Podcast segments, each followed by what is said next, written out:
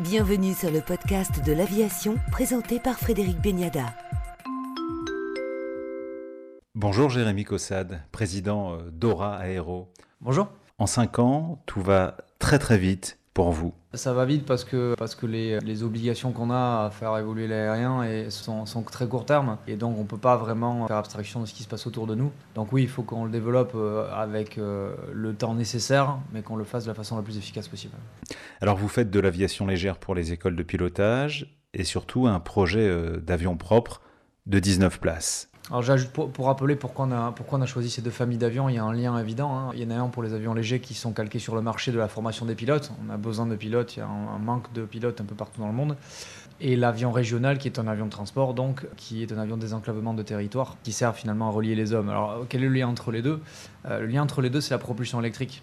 On est en train de travailler à l'heure actuelle sur Intégral électrique qu'on a présenté pour la première fois au Bourget, euh, qui partage une partie des briques qu'il y aura également sur l'avion régional. Donc même équipe qui développe la partie électrique sur le biplace, mais également le 19 places. Et c'est ça la cohérence d'ensemble, c'est une cohérence technologique. Alors justement, comment avance ce projet d'avion de 19 places? Le 19 places, on a passé en gros jalon fin 2022 avec la, la validation du concept. Alors ça peut sembler un peu théorique, mais en fait c'est une phase très très importante qui nous a permis d'enclencher vers la phase beaucoup plus industrielle.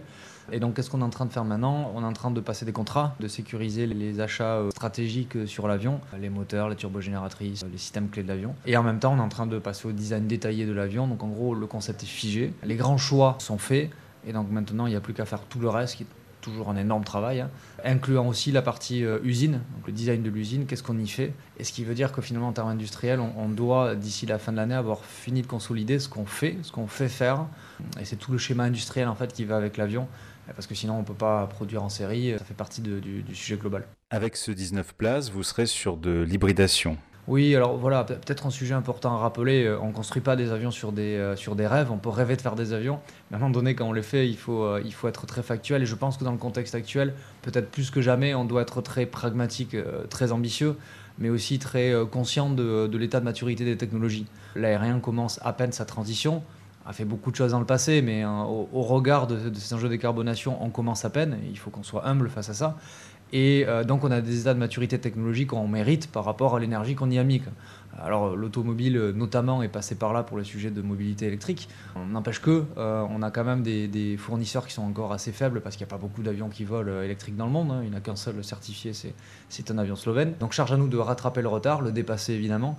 Donc, en gros, c'est très pragmatique sur ce qu'on a à l'heure actuelle arriver à faire des, euh, avions qui correspondent à la maturité actuelle des technologies et chemin faisant euh, continuer à étendre le, le, prisme de le champ des possibles en termes de marché euh, de cette aviation bas carbone et décarbonée et donc le 19 places hybride parce que malheureusement pour l'instant on peut, on peut pas faire autre chose euh, c'est déjà une énorme avancée pour autant, il faudra qu'on continue. C'est un avion bas carbone et pas euh, zéro émission.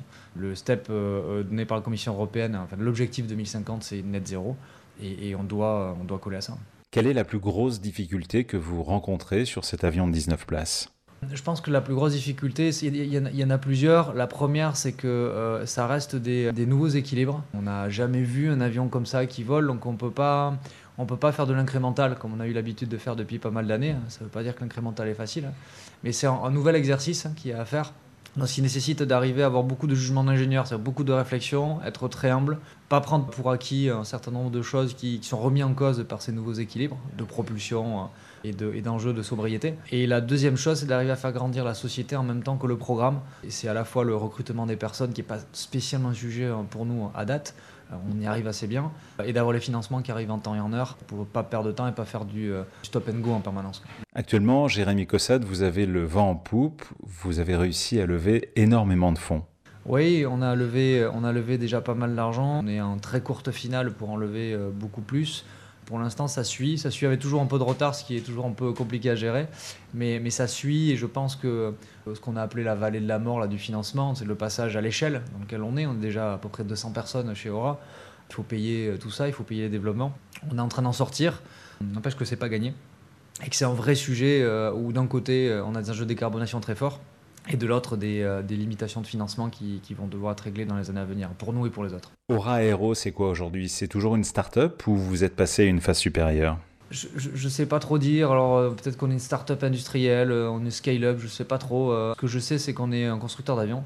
C'était le, but initial, qu'on structure euh, la société pour être une ETI, parce que c'est la taille qu'il faut pour pouvoir faire le, 19 places, mais, également pour pouvoir investir massivement sur les avions plus légers, euh, parce que développer une brique de propulsion électrique sur le, sur le biplace, ça nécessite déjà beaucoup d'argent et beaucoup de compétences. Et nous, en fait, le jeu, le jeu qu'on a, c'est de, communaliser entre le plus gros et le plus petit, utiliser l'application réelle très court terme sur le petit, en ayant les moyens financiers de développement euh, du gros, et donc l'un bénéficie à l'autre.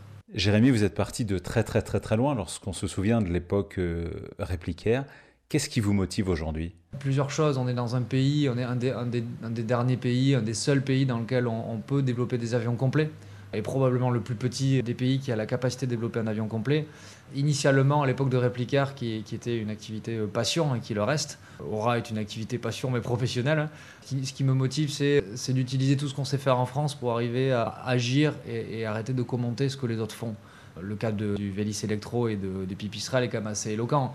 On est dans un pays qui a inventé l'aéronautique et qui a lourdement contribué, et on a regardé des Slovènes euh, faire voler des avions électriques. Donc euh, félicitations à eux, hein, vraiment.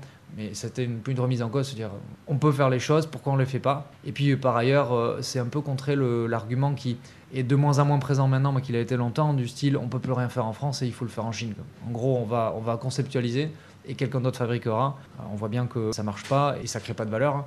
Donc, donc la notion de réindustrialisation est intéressante en tant que telle en particulier sur le pan de, l'aviation euh, hors aviation très lourde, qui elle est déjà solide avec Airbus, avec Dassault euh, et autres. Euh, donc là, il y avait quelque chose à faire. Et il se trouve que comme c'est cette aviation-là qui va se décarboner en premier, c'est évident, bah, il y a une notion aussi de travail collectif, de on peut mettre des briques sur des avions petits, les amener sur le marché, les certifier et, les faire voler chez nos clients. Et ça sert aussi quand même l'évolution technologique qui servira aussi pour les gros. Donc je pense qu'il y a un aller-retour assez permanent à faire. Toulouse notamment est une place unique au monde de ce point de vue-là, où euh, dans le même jardin, au même endroit, on a une concentration de savoir-faire aéronautique qui est absolument considérable. Les grands industriels, les gros donneurs d'ordre croient énormément en vous. J'espère. En tout cas, on fait, on fait tout pour être crédible. Le, but est vraiment de ne pas faire que parler, hein, d'être cohérent dans, ce qu'on fait. Et, en même temps, on fait partie de la même famille. Euh, voilà, donc on ne se construit pas contre les, les, gros avionneurs, on en vient d'ailleurs. On fait partie du même monde. Euh, par contre, effectivement, les produits sur lesquels on s'est attaché à, travailler peuvent arriver avant. Donc, je pense qu'ils ont sincèrement leur, place dans l'écosystème et, et leur contribution à apporter. Pour vous, Jérémy, l'aviation de demain, elle ressemble à quoi? L'aviation de demain, je pense que de façon générale, on, va voler, on doit voler mieux. Donc voler mieux, pour moi, ça veut dire plusieurs choses. Ça veut dire avoir des avions en tant que tels qui sont plus sobres. Ça, c'est une évidence. On doit continuer à travailler sur ça, donc qui émettent de moins en moins, qui sont de plus en plus efficaces. La deuxième chose, c'est que le, meilleur kilomètre décarboné, c'est celui qu'on fait pas.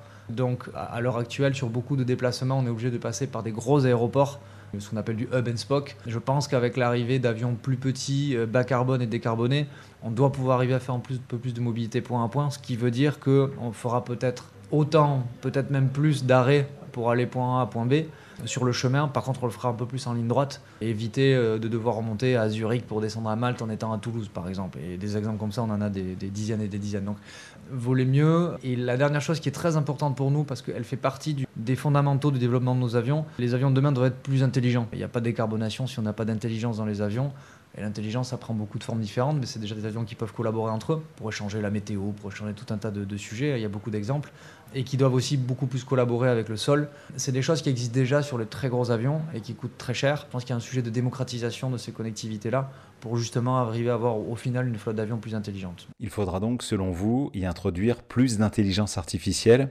Oui, oui, l'IA reste, reste des algorithmes, hein, donc euh, il faut d'abord s'attacher, c'est ce qu'on fait aussi chez Aura, avoir des fondamentaux digitaux solides pour que finalement l'avion est une pièce du puzzle et que cette pièce du puzzle qui est importante quand même puisse s'intégrer dans une vue d'ensemble un peu plus grosse qui inclut bah, la capacité à calculer des choses au sol, de pouvoir envoyer des informations à l'avion et que les avions euh, vol-vol puissent collaborer entre eux aussi.